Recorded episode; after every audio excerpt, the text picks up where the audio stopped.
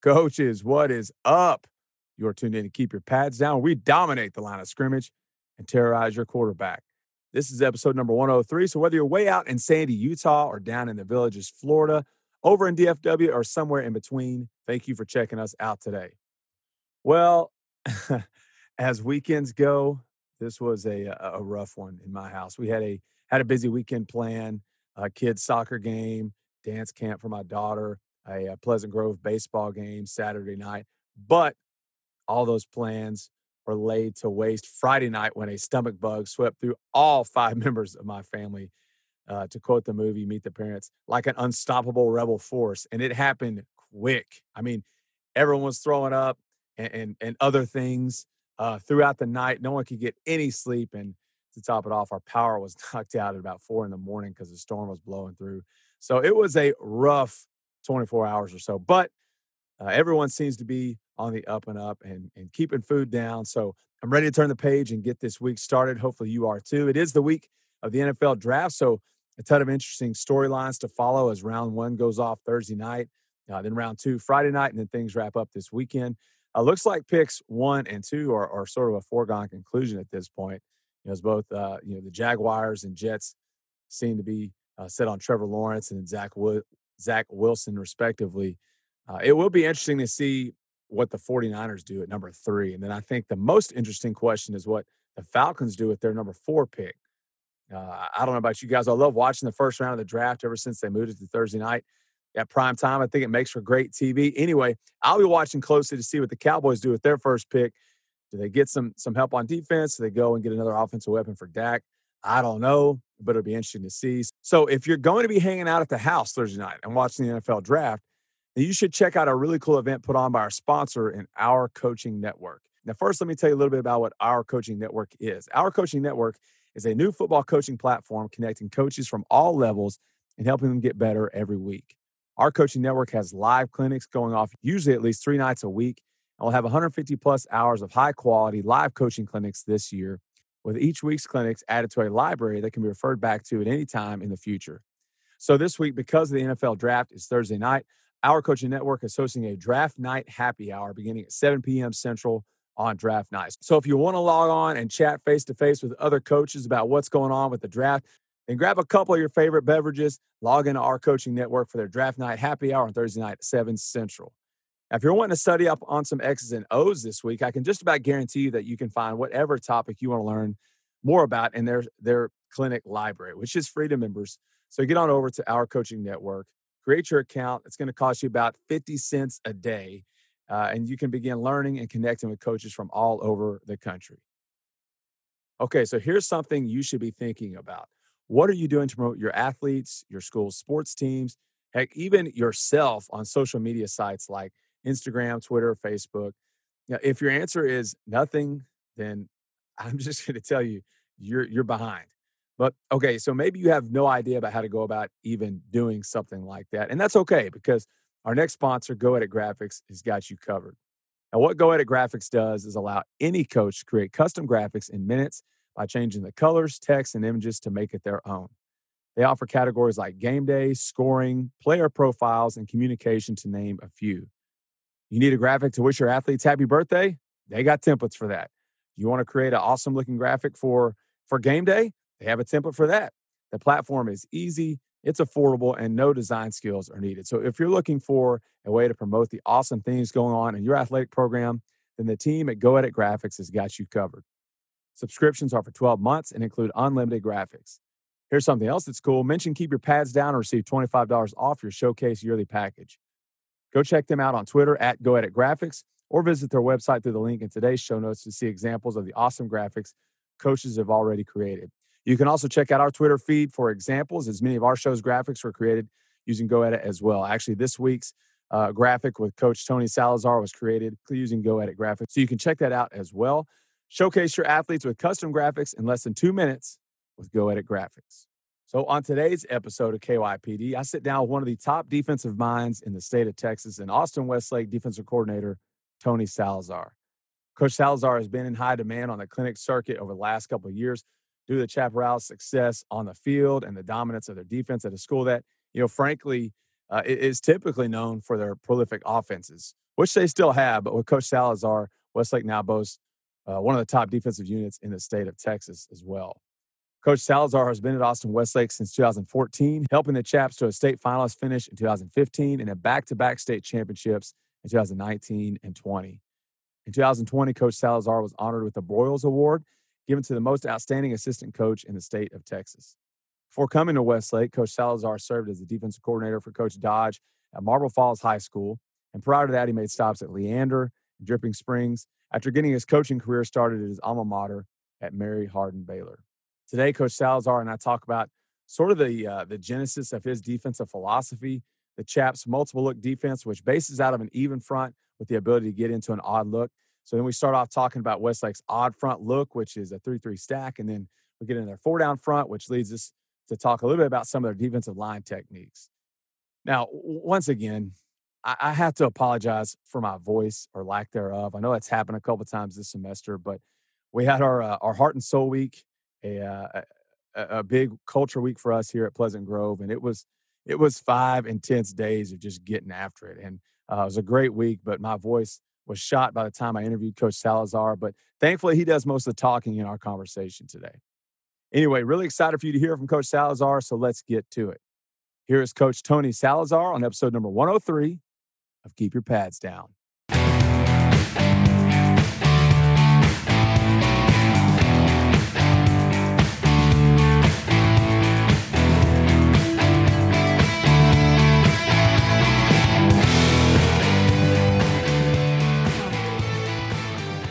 Coach Salazar, let me uh, first apologize for my voice. You know, I, I, it seems like maybe once or, or, or twice a, uh, a semester it goes out on me from, you know, I don't like to say yelling at kids, but maybe maybe coaching vigorously.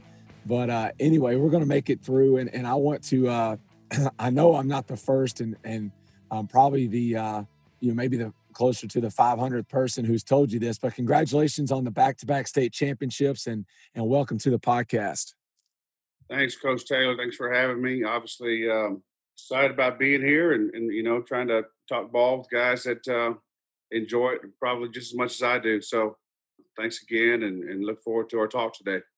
Well, yeah, Coach. And as I mentioned already, and most of these guys listening know, you're the defensive coordinator there at Austin Westlake uh, under Coach Todd Dodge uh, at a premier program in in the the state of Texas. Uh, a lot of exposure and recognition, but uh, let's take it back to the beginning and have you tell us how you got into coaching in the first place. I learned and got into coaching obviously from having coaches who were you know big time influences in my life, and, and I think it starts with my high school coach. Uh, I was born and raised in Dripping Springs, Texas, right outside Austin you know, back then it was kind of a little hill country three three A town, and, and obviously now it's borderline. You know, going to be six A probably before you know it. And, and so, um, but had great experiences there. Was fortunate enough, kind of early on. You know, I just uh, was pretty good at sports. You know, I played just about every sport there was. If there was a ball involved, I was usually playing, and uh, was fortunate enough to to be. You know, that's where I learned. I think my competitive fired, my competitive juices came from was just playing youth ball, and uh, I kind of, I think it's reflected in in kind of my personality and and the company I keep. I'm kind of an old soul, and uh, I was fortunate enough to kind of start as a freshman in high school and played four years of high school football. You know, and you kind of get thrust to a leadership spot. You know, there kind of my junior year in high school, you know, I was a two-time team captain my junior senior year, and, and that's pretty. I thought kind of instrumental in me being finding my niche as you know a, leader of other men. You know, and and um, then had high school head coach Howard Ballard, who was just as cool as the other side of the pillow, as you know, famous sportscaster to say, and and uh, he was just uh, one of those guys that uh, carried himself very well, had a cool, calm demeanor, um, and, and, when it was time to to coach up his kids and to get fired to his players, he he dug down and found another gear, and I think that's kind of the style I, I emulate personally um, in my coaching style. Then I went to play college at uh, Mary Hardin Baylor, a Division three program in Belton, Texas, in 2000. which the program only started from scratch in 1998. So I came in uh, at the third season of the existence of the program.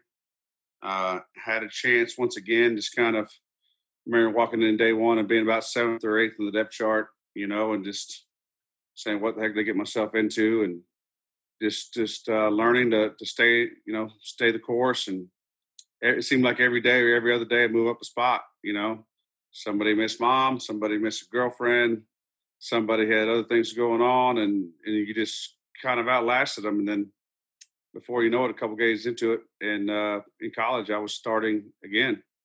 And so uh, I played a lot of football games in high school and college, and I think it really, I think it helps my eye for the game. It's kind of living, you know, that that life and um, and seeing it from the perspective that I saw it, kind of domed over the middle of the field. And to me, it's like seeing all the chess pieces move. I, I've kind of learned to kind of put them together at a young age, and obviously at Mary Hardin Baylor, um, it all goes all the credit in the world when it comes to football X's and O's and what I've learned uh, goes to Pete Fredenburg, head coach there at Mary Hardin Baylor.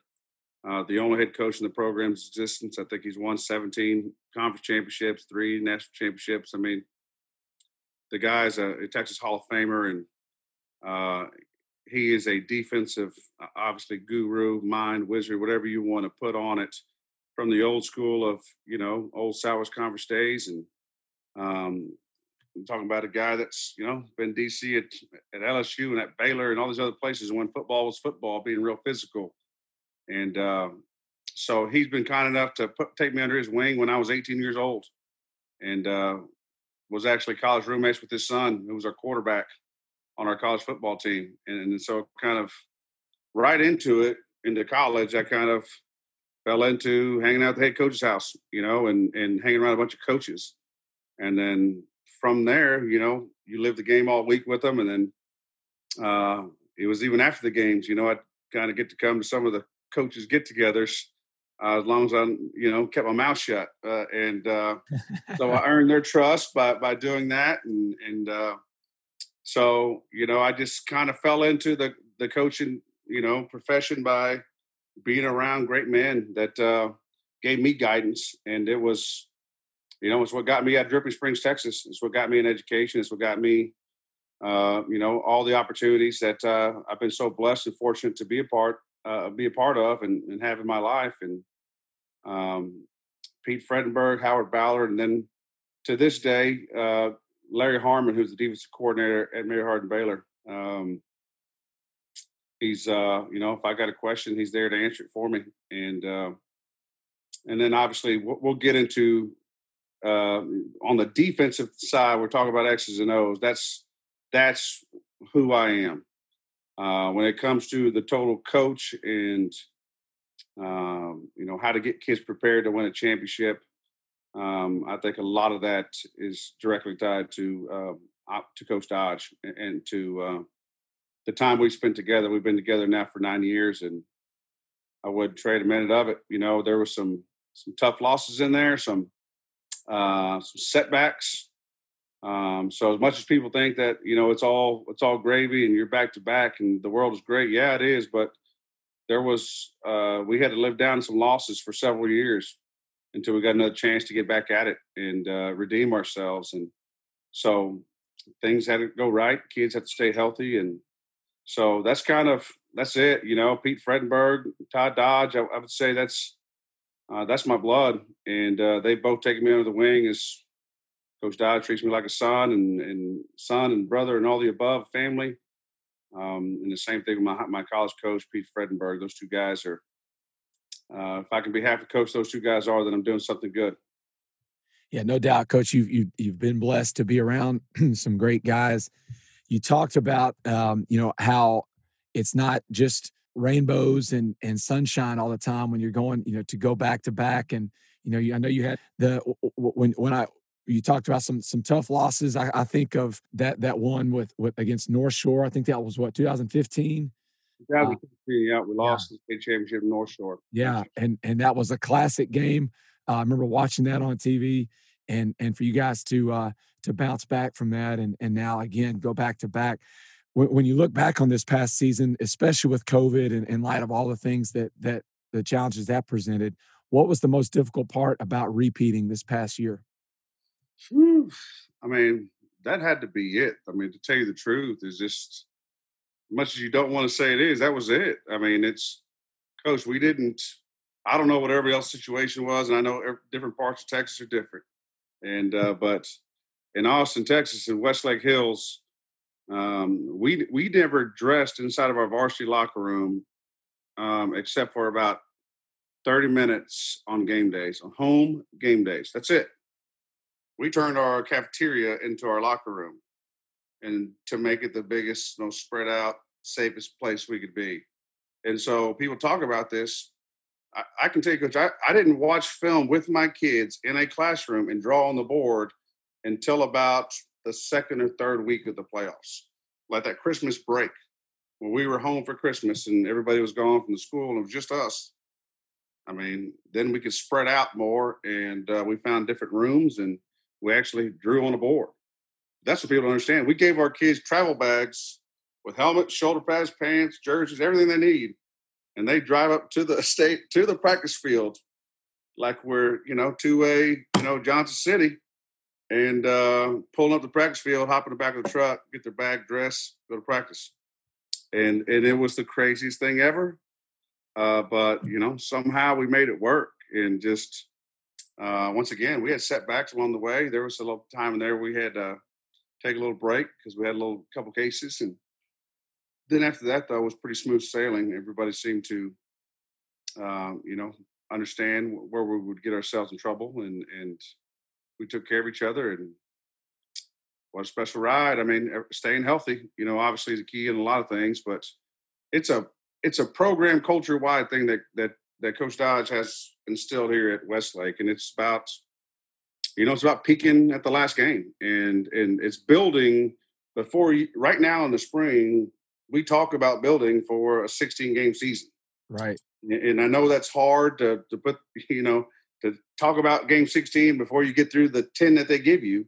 Yeah, we, we break it down as we get there, but in co- in our coaching minds, we try to build depth, we try to install, we try to build upon each other to make sure that um, you know we're peaking in the playoffs and that uh, we play our best game that last one and so it's just a different mindset and, and it's obviously something that i was unaccustomed to uh, until this partnership with coach dodge came about and, and um, you know fortunately for me together and with this amazing staff we've been able to uh, accomplish some great things well no doubt coach and, and you know I, I think when when for a long time when people thought of Westlake, they're going to think of offense. Uh, you know, with all the prolific quarterbacks who've come through that place, and all the the talented kids that have come out of there. Um, you know, offensive playmakers, and of course with with Coach Dodge being there and the success that he's had and, and everywhere he's been on the offensive side of the ball. But um, you know, without a doubt, the last two years, a, a huge uh, you know reason for your success has been your defense. So let's talk about your defensive philosophy.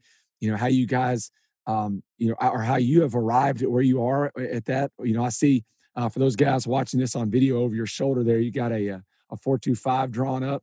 But I know you guys are very multiple in how you approach things. So just talk about, give us like a general view of your defensive philosophy, and then we'll kind of get into it in the specifics uh, here here in a second.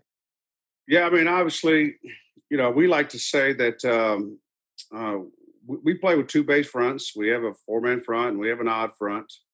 Uh, we try to go into every single game plan every week with both those things, uh, both of those fronts, and we like to go into both. We always go into both games with base defense out of both of those fronts, and try to be as sound as we possibly can with our base. Obviously, it's not the case, and those people that have seen us play know that we don't just play base. However, we do a good job at disguising, all right, where things are coming from, and we make it all look the same from our base presentation. Um, so obviously, depending on the offense we're playing, d- determines whether or not we're four down or three down predominantly. But also, it gives you flexibility. You know, uh, we talked a little bit, Coach Taylor earlier. You mentioned, you know, that big defense. It was his name Jackson, last name Jackson. Yeah, yeah. The big defensive end that you can kind of, if you we started training, and this is I can tell you so much of the things I feel like where I've evolved as a coach has come from learning from offensive guys and learning from, namely, the offensive guy that I work for. All right. And Coach Dodge, and, and little things I've transformed from offense perspective and turn them over into defense perspective. So let's go back to like 2000. Let me see here. 2004. I'm coaching at Mary Hardin Baylor. We're playing in the uh, the national semifinals in the playoffs. We're playing against Mount Union, who a lot everybody, everybody your football coach, you know Mount Union. They've won 10 or 11 national championships. Mean, one of the most historic programs ever. We're playing in Alliance, Ohio, in a blizzard. You can barely see the other sideline, and somehow we found a way, you know, to win the game. And but I remember going into the game plan as coaches sitting in there to to develop a game plan. I'm talking about I'm a young GA at this point in time, but I remember thinking to myself, they had this Y slash what offenses call H now, a little sniffer fullback slash tight end. But this was the first time back in 2004 that I saw a team do it, and they could be in three by one, they could be in two by two, they could be in every form of two backs, they can be in 11 personnel, one tight end, one back. They can be in anything with this one cat who was very, very talented. It was about six three, about 210, 215, big enough, strong enough to block for the run, fast enough, athletic enough to catch the football. Um, and he was kind of a matchup nightmare. And for us, we couldn't tell what, couldn't anticipate what formations or personnel grouping was going to be because one cat made them all of it. Right, right. And so I started thinking from a defense perspective later on in my career all right, how can we do this to where we can mess with these offensive guys who always think that they get the chalk last? So my thought was if we can develop that H type player on defense, very similar to what you guys did with Jackson at defensive end. So, but year to year it changes. It could be an outside linebacker that drops down and plays defensive end. Okay, we can do it. So, so let me start with it first. If we're in an odd front, we have three down linemen we usually play stack as our odd front. So we have three linebackers. Okay, that's kind of our base three man front. Now, obviously, that changes based on other things and formations, but um, that's our base kind of three man front, a three three stack. We can pretty simple. You can make those. Our three linebackers are called Sam, Mike, Will. We can make our Sam, all right, our hybrid player, to where he is the defensive ends. Um, you know, a lot of the times to the strong side. Depends on how good he is, how much how much brain capacity he has, and if he has any background of linebacker to start with. Um, so we can make him a defensive end, and we're in four man front, but we're doing it out of odd personnel. Okay, got me? And then we can do same thing. Okay, let's go back to our base four down personnel, four linebacker or four down linemen and two linebackers. Uh, in this, the last three years, We've been doing it with a defensive tackle block uh, bumping back to be the Mike linebacker. So we can get to stack personnel out of base, all right, uh, yeah. personnel. So once again, offenses never know going to the game. Oh, here comes a defensive tackle running in. They're going to be in a four down. Well, a good chance of that, but there's also a chance that we won't. and a lot of the times we're asking those guys, those defensive end slash linebackers, we're not asking them to go run and cover the vertical route of number three or number two. All right, we're asking them simply to zone over a back, to man a back, or to add on, all right, a some type of a quarterback spy, quarterback, um, you know, delay, delay pressure. Uh, so we keep it very simple for those guys. Um, and then obviously we can true personnel any of that. Um, uh, we can go, you know, we we do a nickel personnel. We'll bring in kind of three defensive end type kids. So I mean, but I think that's one way to do it to never get a beat. But every year's a little different too, based on who you have. I mean, there's times we can. Yeah. We it's better for us to drop our three technique back to be a Mike linebacker, and there's years it's better for us to drop a Sam linebacker down to be a defensive end.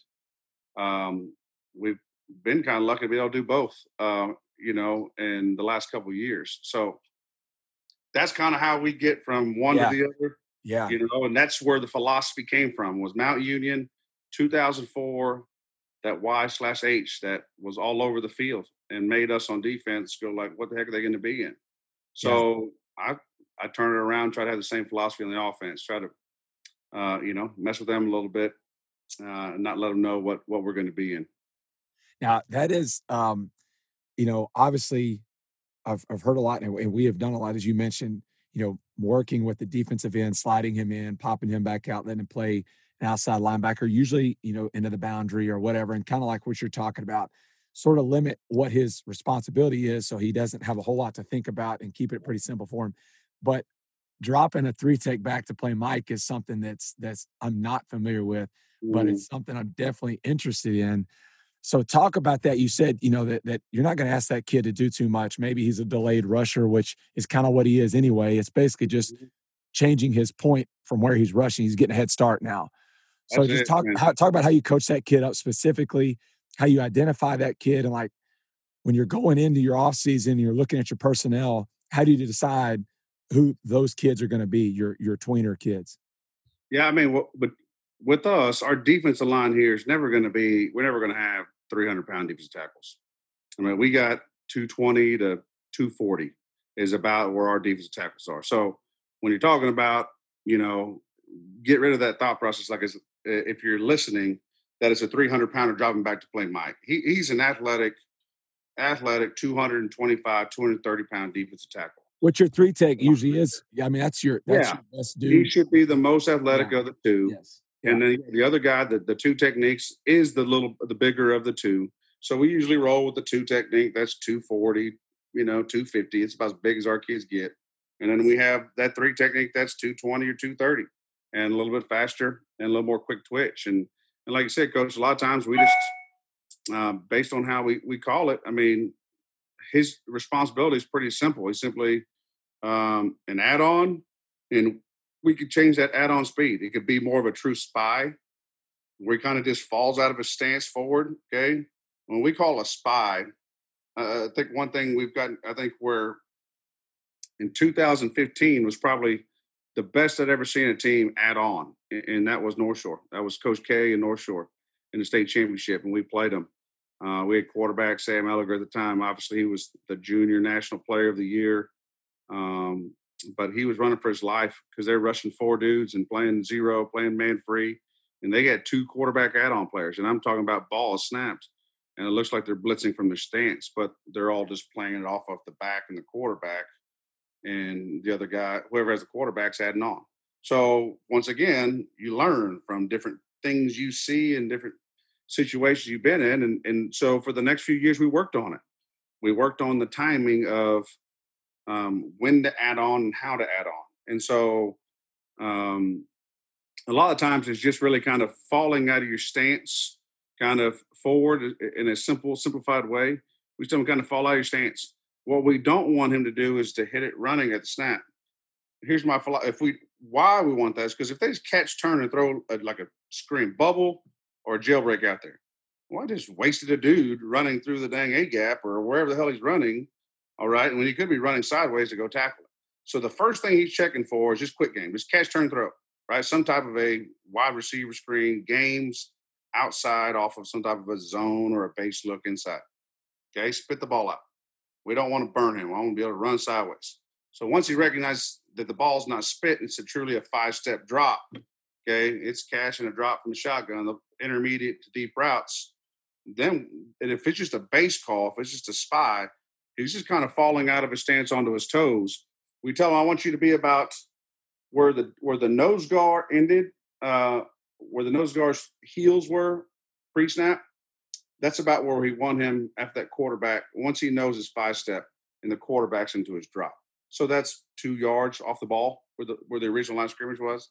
And then from there, if we don't have we can we can twist uh one side and just and let the other five technique rush and just let him kind of we just tell him that we tell him he's a lurker, just to kind of find it. Um and we could put a double twist on there well we're we're using that middle uh that tackle as the second twister all right, with the end opposite. And we can determine whether that's strong or weak, or we can just let the kids call it. And uh, a lot of times we just let them call it. We just say, whatever, do it.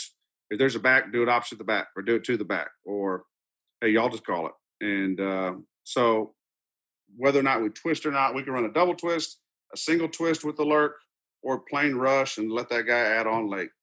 Um, so really nothing more to that. I think the most important thing though is closing the space.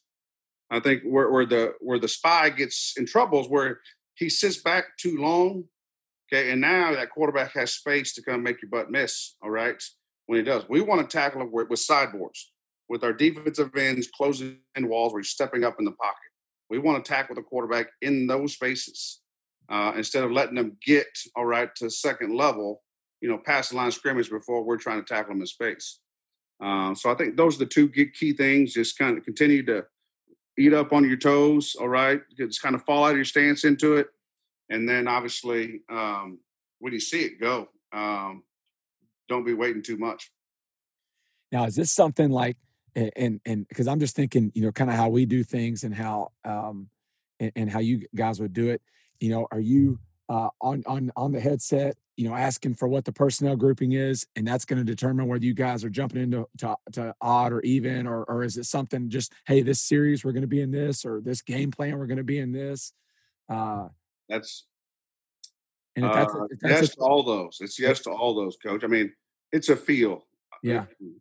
I'll tell you this, and you're probably not going to believe me, and everybody else listening probably not believe, but I don't have a call sheet. I mean, I don't.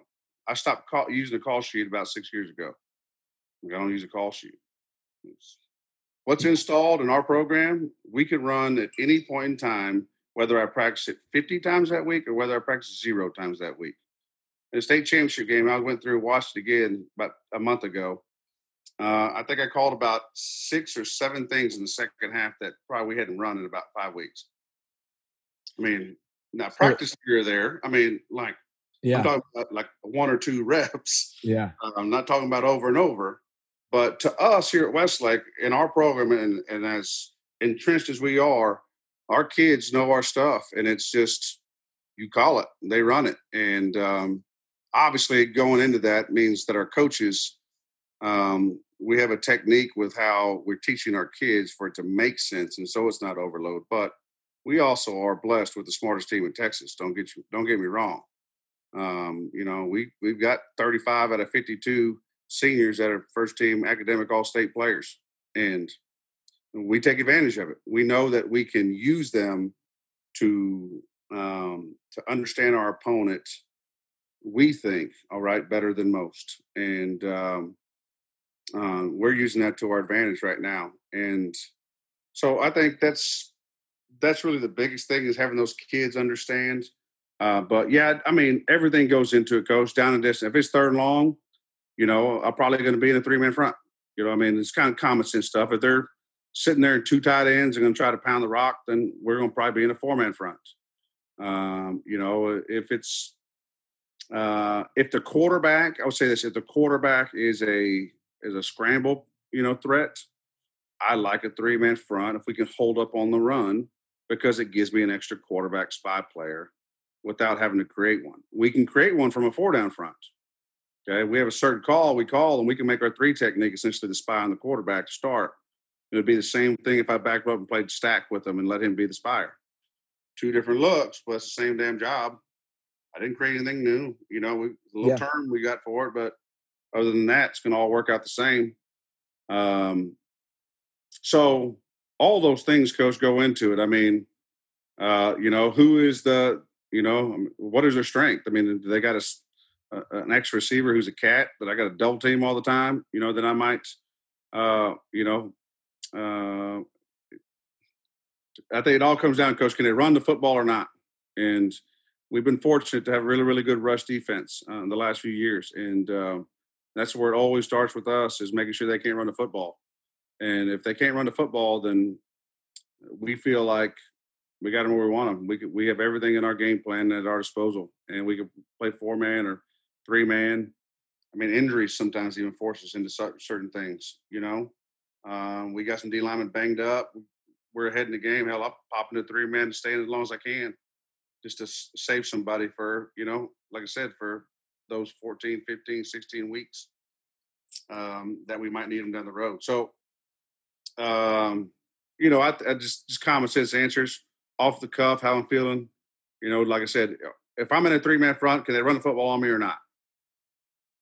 If they can, then I'm gonna get a four man front. All right, Right. we're gonna stop the damn run. If if we can hold up with a three man front, we'll play a three man front. You know, and and um, uh, but you know, there's also teams that are gonna come in trying to run the football regardless. So then we're gonna put our four man front out there regardless and lock horns and and see who's who's you know the bigger, better man that night. And uh, but uh, we do them both. We have the ability to do both. I would say we practice our four down probably 75% uh, compared to our three down. Okay. Um, because from our four down coach, though, don't get me wrong, we can get, like I said, two or three down. So it's a little kind of little misleading that number. You got what I'm That, saying? no, absolutely, and that's that's we see it. We saw the same thing. Is is you, you, you know I, I I know exactly what you're talking about. I do want to talk about your your odd front. Um, you, you know, you say you're playing a three three stack. How are you playing that? Is it is it a traditional stack? Um, is it more of like you know your three safety look, like your broken stack look, or is it? Um, are you staying too high? How how are you playing that? Um, let's just put it in two by two. Okay, Okay, you can see me, in, you can see it in your mind here. Two by two would be almost like a true stack.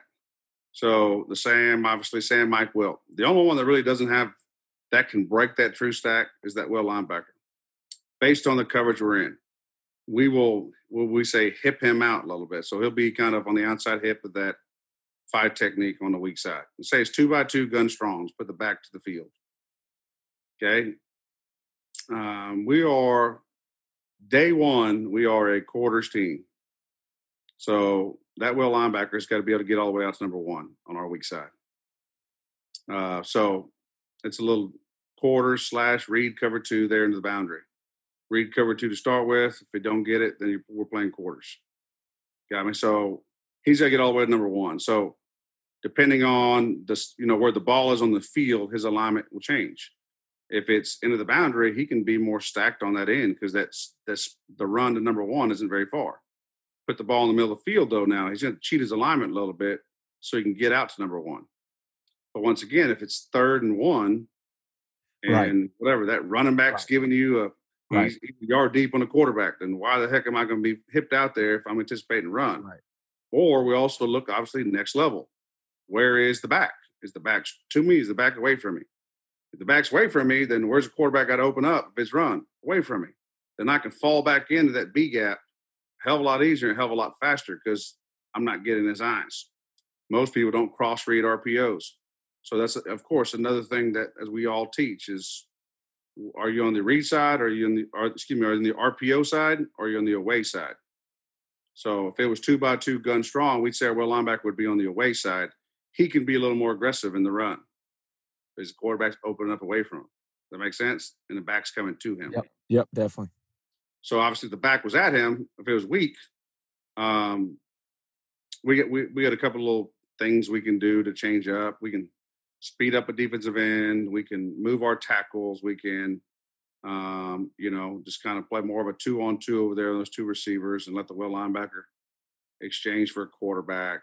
Um, so some other things we can do, but we are true stack for the most part, coach. I mean, you know, like I said, if it's broken, they're broken by half a man, you know, and just to get close to their coverage. And it's probably because something is telling them it's pass, they're down a distance. You got what I'm saying? Uh, anticipation of of a of a pass drop, so he'll probably break it a little bit more.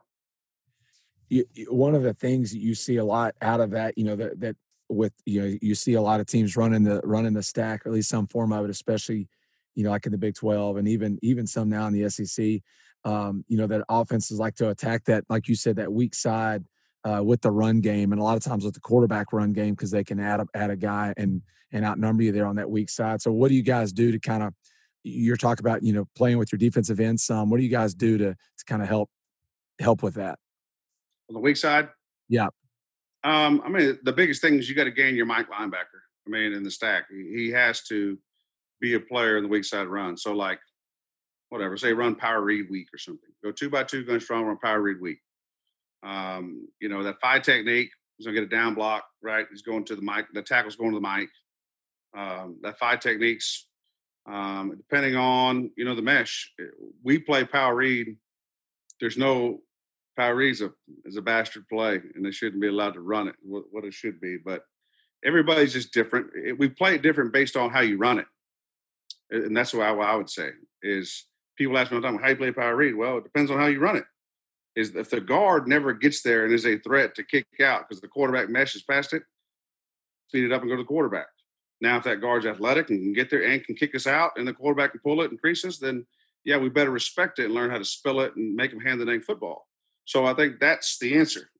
how do you play the power read? Well, that's the answer. How do you play it? Yeah. How, how are you blocking it? Or are you pulling a 320 pounder? There's no ways to get there.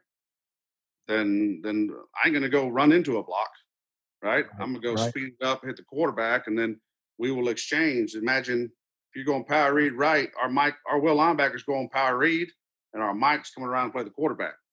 So I mean, that's really it. Just gaining the Mike. You have to get the Mike. He'd be no different than be like a, a two technique on the weak side. You don't have a two technique, but it's the Mike. Um, we just exchange that. So I, I, would say it's the biggest thing. And obviously, coach, um, if you say this play, our, our safeties, um, our safeties are, are they're in the run game. Uh, they're flat footed and they're playing most of the dang time. And if they're not, then our corners are playing in the run game. So we mix up who our run players are quite a bit between our corners and our high safeties. Uh, we're going to show two high look majority of the time, uh, but we're trying to mess with you to see if you can figure out who's going to force the ball. And uh, so that's just the biggest thing. We change up, you know, corner support, safety support. Uh, so so they don't know who to block. they go block the safety because they think he's coming around the alley, but then the corners and go smoke the back for five yard loss. And they block the corner and the safety's flat footed and he runs and makes a tackle. So um, that's just really the the best way for us to do it is just to mix up our um, you know uh, our weak side force, the the corner or the high safety, and then just make sure that Will linebacker gets out. He can't get cracked by number two, or he can't get zoned by that tackle. I mean, he's got to he's got to mess some stuff up right there. He's got to take up some blocks, and he's got to force the issue. So now let's we can we can kind of talk about your your four two five some and just um, you know now the way that you put it, you know, now your Mike is down and playing your playing your three technique spot.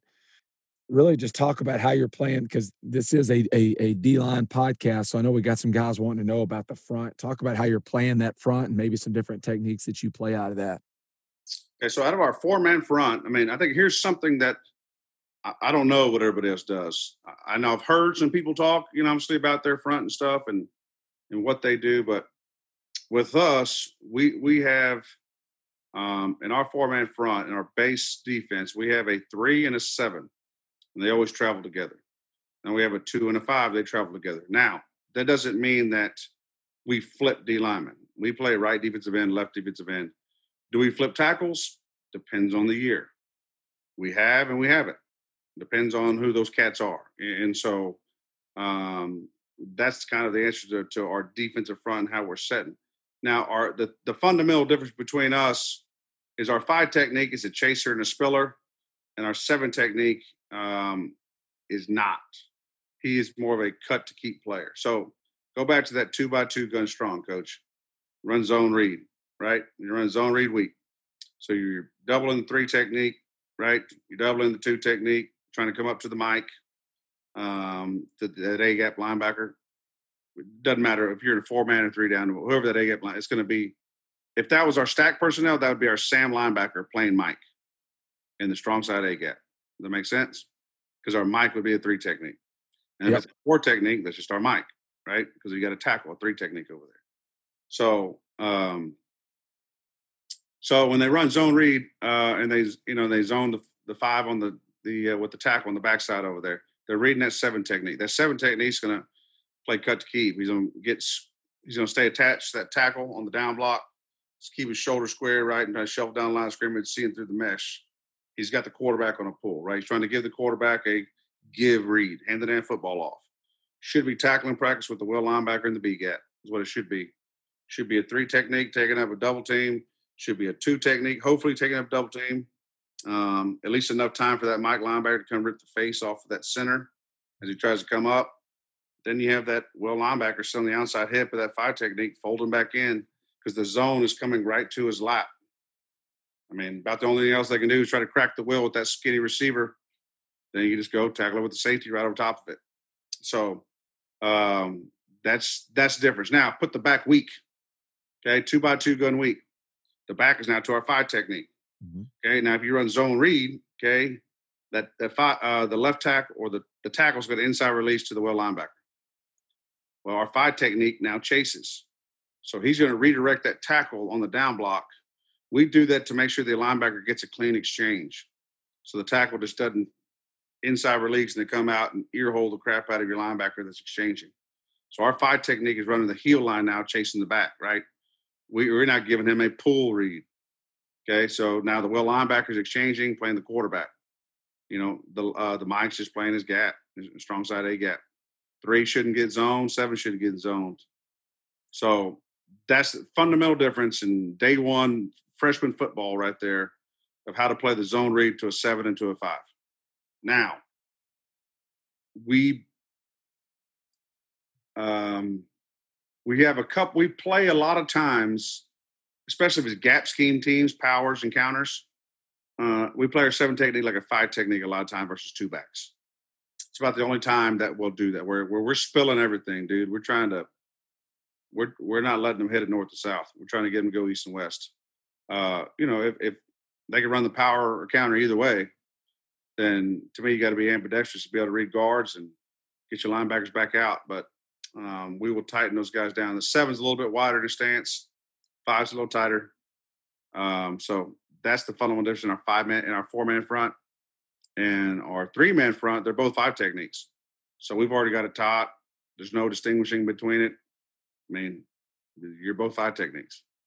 So you're both going to chase regardless on the down block. You're both going to spill on any kind of down blocks and pulls.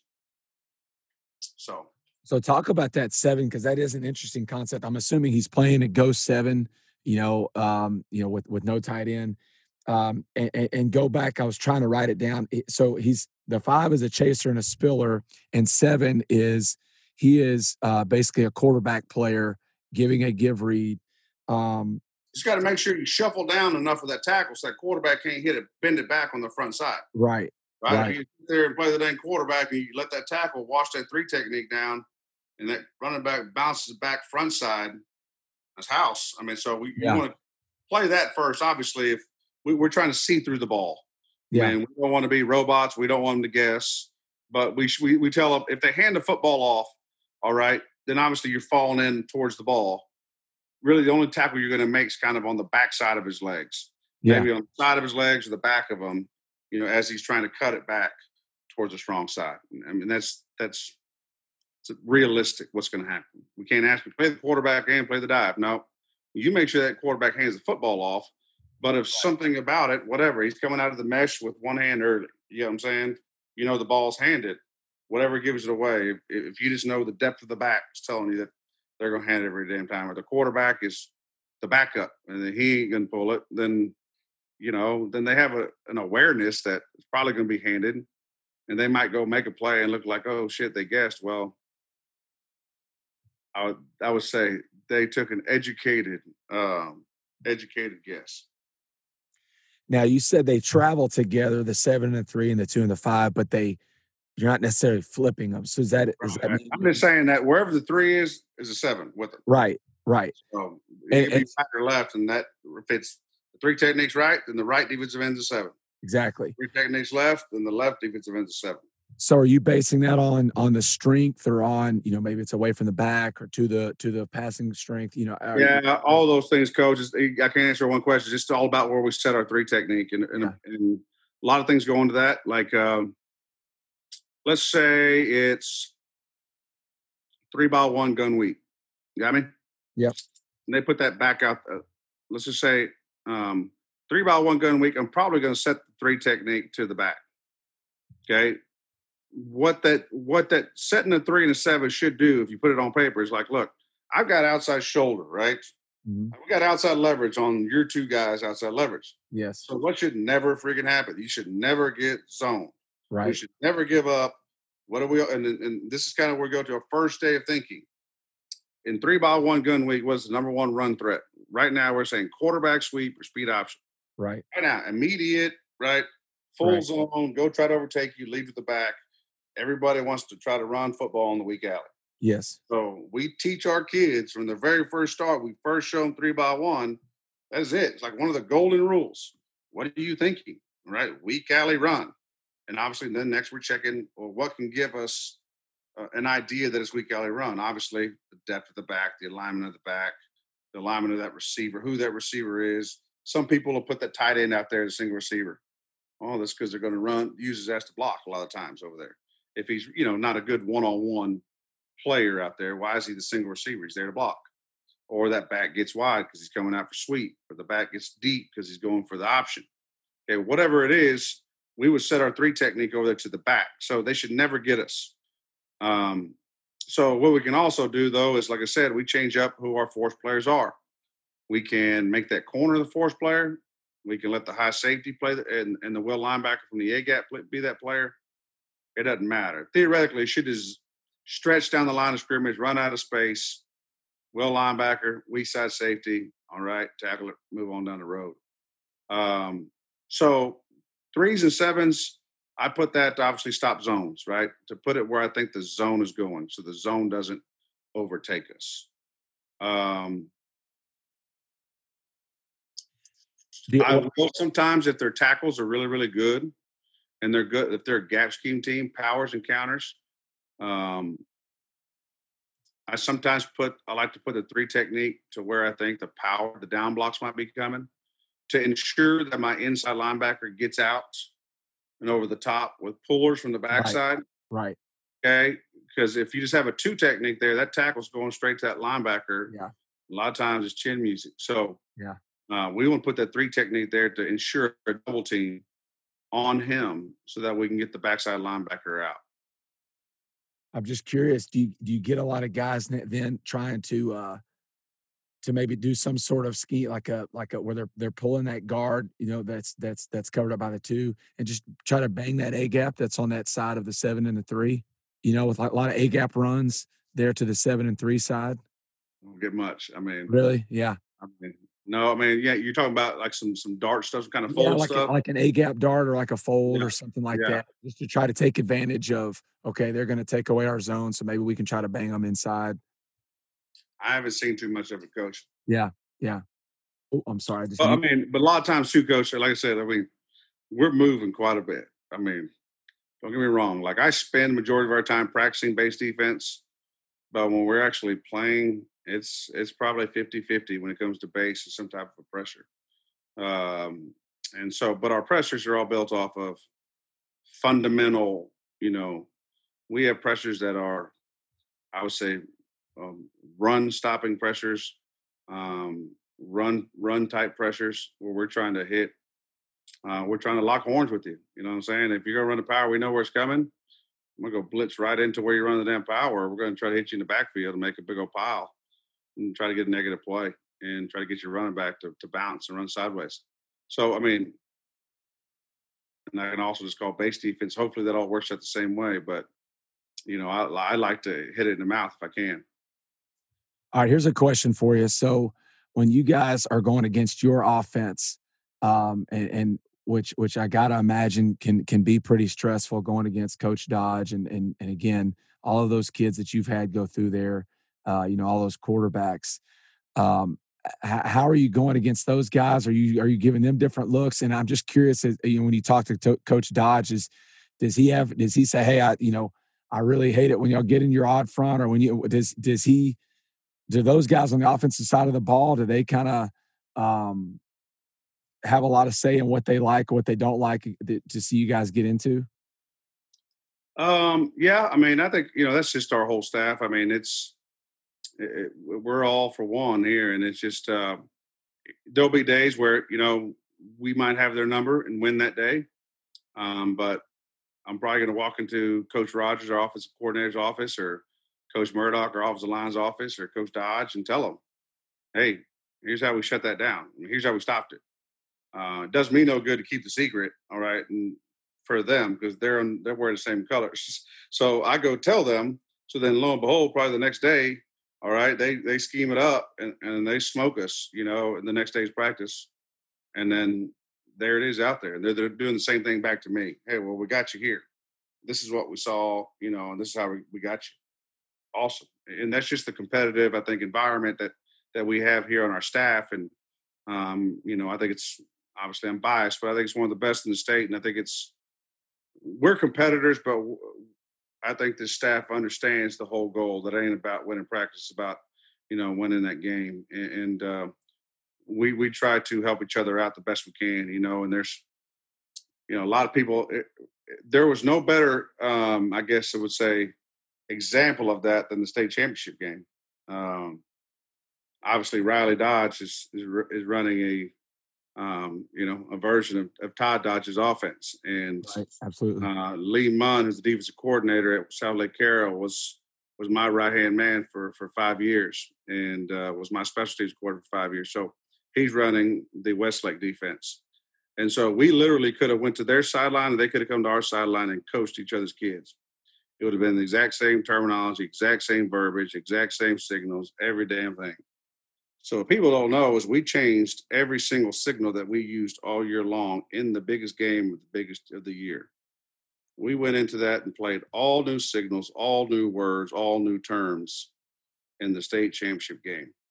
And um, you know, I think it's it's a testament to our kids. I mean, it it cost us a little bit of um, a couple of mental errors and some mental breakdowns early in the game um, I think helped them, and, and and obviously they made some plays. But uh, I think once our kids settled down and we got into the flow of the game, and those uh, those silly mistakes got cut out, and then they started playing and they made some big time plays. But um, you know, I I I don't know. They just um, you know we we just uh, we we worked together, you know, and and that week I was drawing up you know, it's the the old, every defensive coordinator thinks he's the best offensive coordinator in the damn world. Yeah, I can draw up a touchdown play. Y'all just yeah, run this right. one.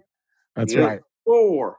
But for the first time, you know, in a long time, I'm going through on the game week of the state championship week, and I'm drawing. I'm going through every old cut up from 10, 15 years ago, and every year of a good play that's been run against us that gave us hell and I cut them all up and I sent them to Coach Dodge and Coach Rogers said, "Here you go.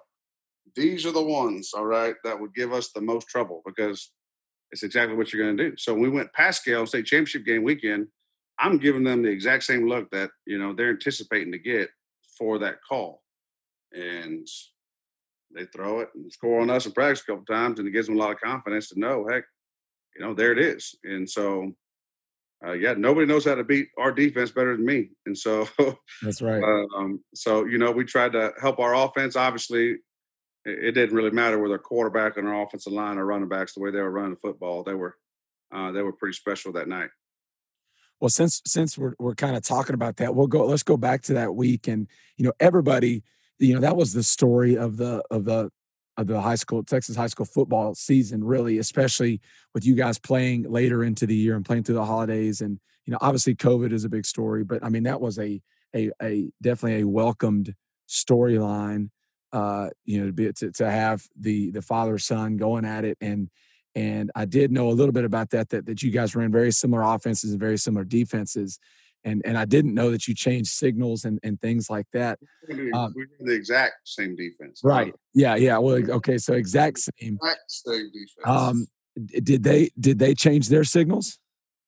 Uh, some of them.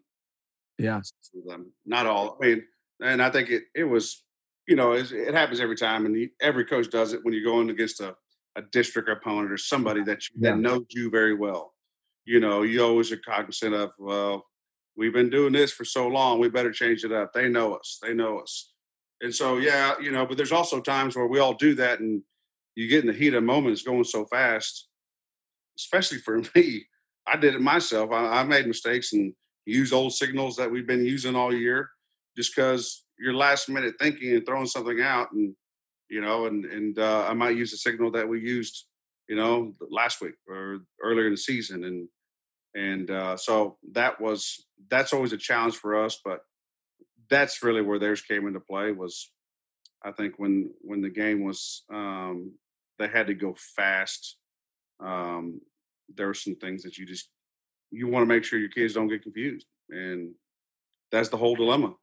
Do you do Yeah. it or do you don't? I mean, all week long, losing sleep all week long, every night. Do you do it or not? Do you do it or not? Do you do it or not? And luckily, we started practicing it about three weeks before. Uh, we kind of, I don't know, we just kind of shook a crystal ball and said, hey, you know, there's a possibility of this. And so we Yeah. started practicing stuff. We practiced for two weeks, like I would say about 10 minutes a day for about two weeks. We practiced a handful of new signals. And really, it was just kind of getting input from the kids. All right, what else can we call this? What else can we call this?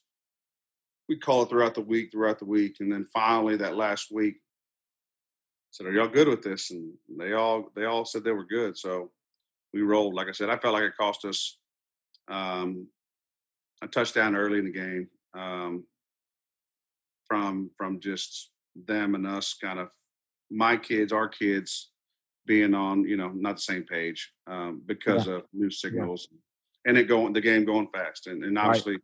Early in the first quarter they showed us some stuff that we didn't practice you know we never seen it was the new stuff and um, they had us on our heels and they were making some some amazing throws and um, so but it, i think in the end uh, i think it was the right move i just think um, we had to do it because they were just they they had several guys in their staff that worked for us Yeah, us. yeah, of course. so uh, just you got to protect yourself Yeah, absolutely. Well, we'll uh, we'll close out our conversation today with um, with with some rapid fire questions. And my first question you've already kind of answered, and that was, you know, what is your preferred way to make your defensive calls in game? And you've already talked about hand signals. Now, are you signaling those? And and is it a pretty um, intricate signal system that you have? Is it pretty short? How, how does that work? Coach, we've dumbed it down once again. I train my thoughts. A lot of my thoughts I get from offensive dudes because they're, like I said, they're always the ones that are trying to think about something else. Like, all right, well, we got to do something else too, right? Just to kind of keep up with the Joneses here. So I started seeing, uh, you know, about seven years ago when I first got with Coach Dodge, he started doing some signals and stuff that were, you know, one signal word. Formations and plays are all one signal. And so I got to think about it. Yeah, it's pretty good. Like, um, for example, like we used to call like uh, weak. Let me see. Weak fire. Let me hang on this. Weak fire crash five is what I used to call. And instead of all that, we just go just call crash. That's it. Dumb down everything else. Everything else is built into the call now. So we got a lot of one word calls. And, and and here's I think that's really, really helped us to be able to get on the same page. And then obviously we have multiple calls for just about it for everything. Um, you know, Crash we- can be the same as something else. yeah, we got crash, we got Line or Cobra, two. we got crack, we got I mean, it, all kinds of things we can run that are five different terms of that of that. Um, and we can run that same pressure out of just uh, from just the weak side. We, I mean, so it could be anybody running it really. So, but that was a big thing, adding a bunch of different terms and then different hand signals for when the game gets moving fast. Um, I think another thing that's that that uh, I think is I think helps us. I think might help some other guys, and this is kind of all things that we've learned and evolved. We can call the game from the front, from the strong side to the weak side, or from the weak side to the strong side. So I can call the set, the coverages or the blitzes or the fronts from either way, and the other side knows what to play based off what I called on that on that side. Yeah. So if I'm calling like a weak side coverage, and the front side knows what they have to choose from over there. They got a little covey of probably about two or three things they can play based off what they're seeing. Yeah. If I'm calling the pre- the coverage based off the you know the strong side, then the weak side, same thing, has a couple of a little covey of of, of, two or three coverages they can play. So then when you're signaling the game, you're not always signaling the same thing. Not always signaling like generic, obviously, but like a cover four, not always cover four, you know, or strong four, something like that. Like a, right. whatever. You know, we can call Right. it from the weak side, I can call it from the front side. And all, really what we're calling is simply the the coverage technique or the pressure and how we want it to come. Once again, with the pressure, I can call it from a man. Like I said, if I wanted the corner to do it, I can call crash. If I wanted uh, to call it from the boundary, I can call it like boundary, boundary five. Uh, some type of a, they're bringing it from the boundary based off of who it is and the alignment is who's coming. Um, so that's really what we try to do. We try to keep the same look with our base defense and uh, bring pressures with the the person who should be in that position.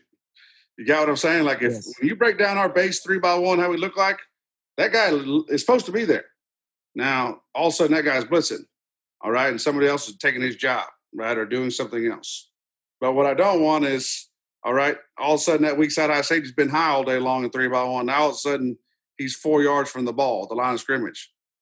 Something's up. I mean, he's coming, pressure's coming. So we've learned to hide pressures by by going back to well, what are they seeing? What are what is the opponent seeing?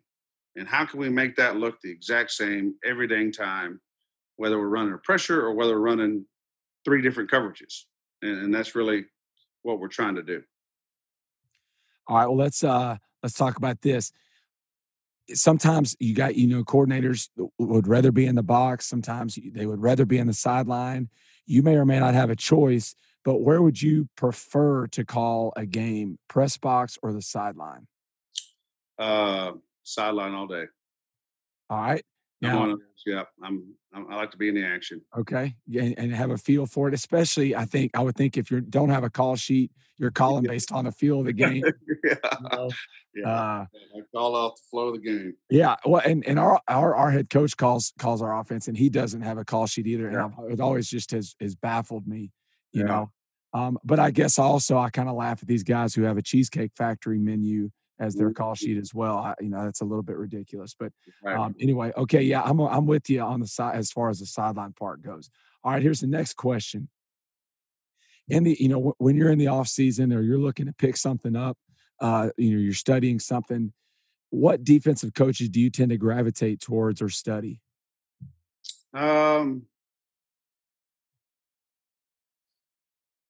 you know, I'm an old soul. I think I mentioned that to you earlier. I like the old classics. You know, uh, I I, I continue. I've always saved uh, the old Virginia Tech Bud Foster stuff. Every time I get anything from him, I really really enjoy reading it and watching it and and learning about it a little bit. And I think it matches up some of the stuff we do.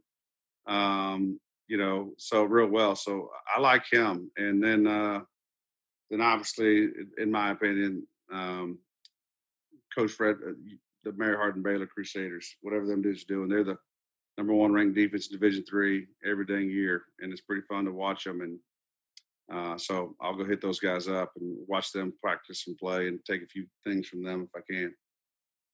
All right. Uh, now this is a maybe a, a different question for you, but do you have any game day superstitions, and if so, what are they? Um,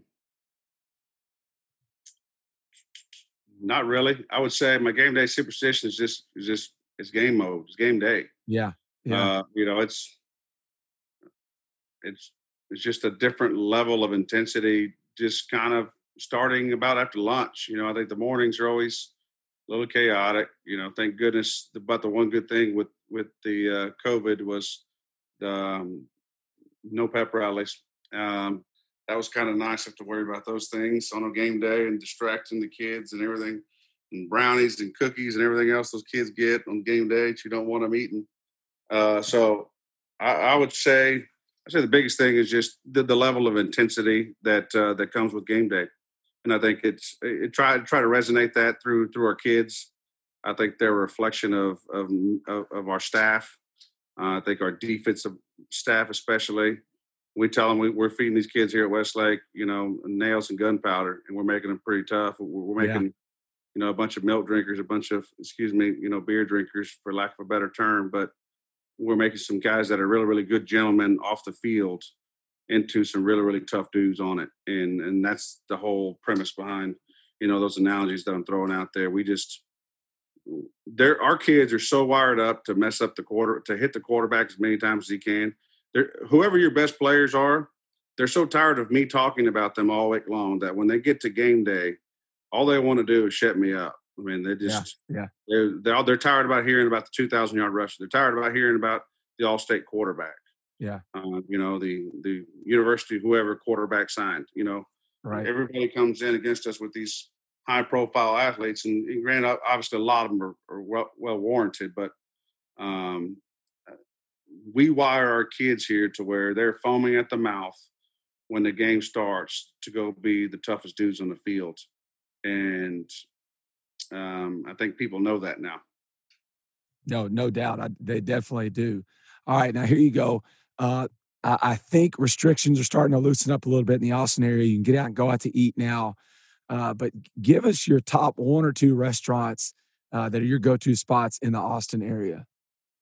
Ooh, I would say Matt's El Rancho, uh, South Lamar, a, a, local Austin staple. You get you the Bob, you know, the, the, the traditional queso there. Um, and then obviously uh, there's a plate on the menu that I got introduced to a long time ago that if you ever come to Austin, you must try is tacos al carbon. And it is uh, it's something else now. And uh, obviously, um, the atmosphere is pretty fun there. I would say uh, so. That's that's definitely a place. And then um, you know downtown, there's a couple steakhouses I really like. Uh, just uh, Bob's Steak and Chop House and good old. I like to take my wife to to good old Ruth's Chris every now and again. That's oh yeah, yeah. You can't go wrong at either one of those places. Right. Those are those are winners for sure. Okay, coach. Now, uh, uh, this question is going to sound strange, but I'll explain a little bit. But here's the question: What defensive call is going to be on your tombstone? And so, when I would, if I were to go and ask all your kids, hey, like Coach Salazar, you wake him up at two in the morning, put a gun to his head, and ask him what is what's the defensive call going to be? What's it going to be, Coach? What's the defensive call that's going to be on your tombstone?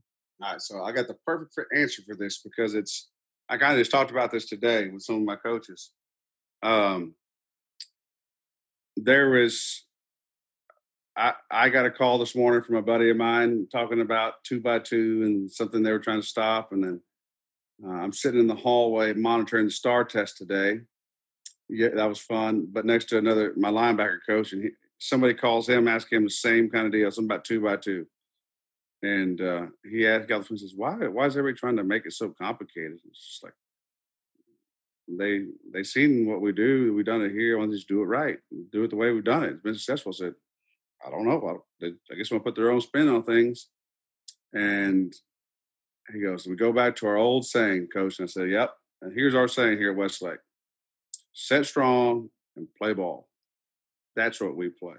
If there's ever a doubt as to what the hell we're playing, we're going to set our three technique to the strength, to your passing strength, to the strength of your formation, and we're going to play football. And it's going to be our base defense. And the kids are going to call the, the coverage based off of who your cats are, where they're distributed in the formation, obviously the running backs, depth, and alignment, everything that we've taught them through their whole career, they're going to put us in the best base to be in. But that most of the time is just set that three technique, everybody get on the same page. We're all playing our base quarters concept. Go play ball. Set strong, play ball. That that would be our call at Westlake. I love that. that. That's that ought to be on a T-shirt or something. Yeah, I know. We were talking about getting it in our field house. Like, yeah, our yeah. defensive film room. It's, it's that simple, coach. It's set strong, play ball. When in doubt, set strong, play ball. And and um, we go round and round on Sundays, you know, trying to get the perfect defense and where to get lined up. And then hell, four hours later, it turns around, set strong, play ball. Yeah, yeah. And, uh, we wasted a lot of time and effort. And that's right. That's right. Gone with old faithful, and that's the way it always works out usually. That's right. I had I had my one of my former coaches on uh, earlier uh, this this this uh, winter, Coach Cornell Thompson, head coach at West Orange Stark, and he said, "Ty, he goes, my kids know if I fall over and down on the sideline, call." And I don't remember what their call is, but you, they're yeah. set strong play ball, but because they run a fifty defense. But you know that tends to be you know, and and I know we're the same way. Um, and we've said it before to our kids. You know, hey, when all else fails, you guys know the call. Make that you know make that call and, and let's go play. And I think that we can sometimes uh, you know overcomplicate things for sure. uh, in in an effort to try to keep up with those guys on the other side of the football. No doubt. You just gotta, you know, you you have to be multiple, but you also have to give your kids, you know, um, some tools to work with, and, and I think that's they get ownership. They buy they buy into an ownership whenever they can they can change a call if if what they're seeing is is warranting them to change the call. And uh, if I got back in the day, oh Garrett Wilson kid from Lake Travis, we get to play every dang year, best dang receiver I've ever seen. But if he's over here and he's somehow you know in this position, I don't care. If we had call. We're going to double team him in that spot every dang time. Otherwise, it's a touchdown. We don't have a big stop him one on one. And so, once again, it's on the kids, and, and you prepare them all week to do that. And um, when it comes down to it, and stuff gets going fast, and stuff like you said, it's hitting the fan. Uh, stay strong, play ball, get after it, go go run around and play. I love that, Coach. Well, Coach, mm. thank you so much. I know you've been in high demand this off season, and and rightly so. You, the, your guys' uh, success the last couple years warrants that for sure. So, thank you so much for stopping by and and talking with us. And and good luck to you guys uh, in 2021.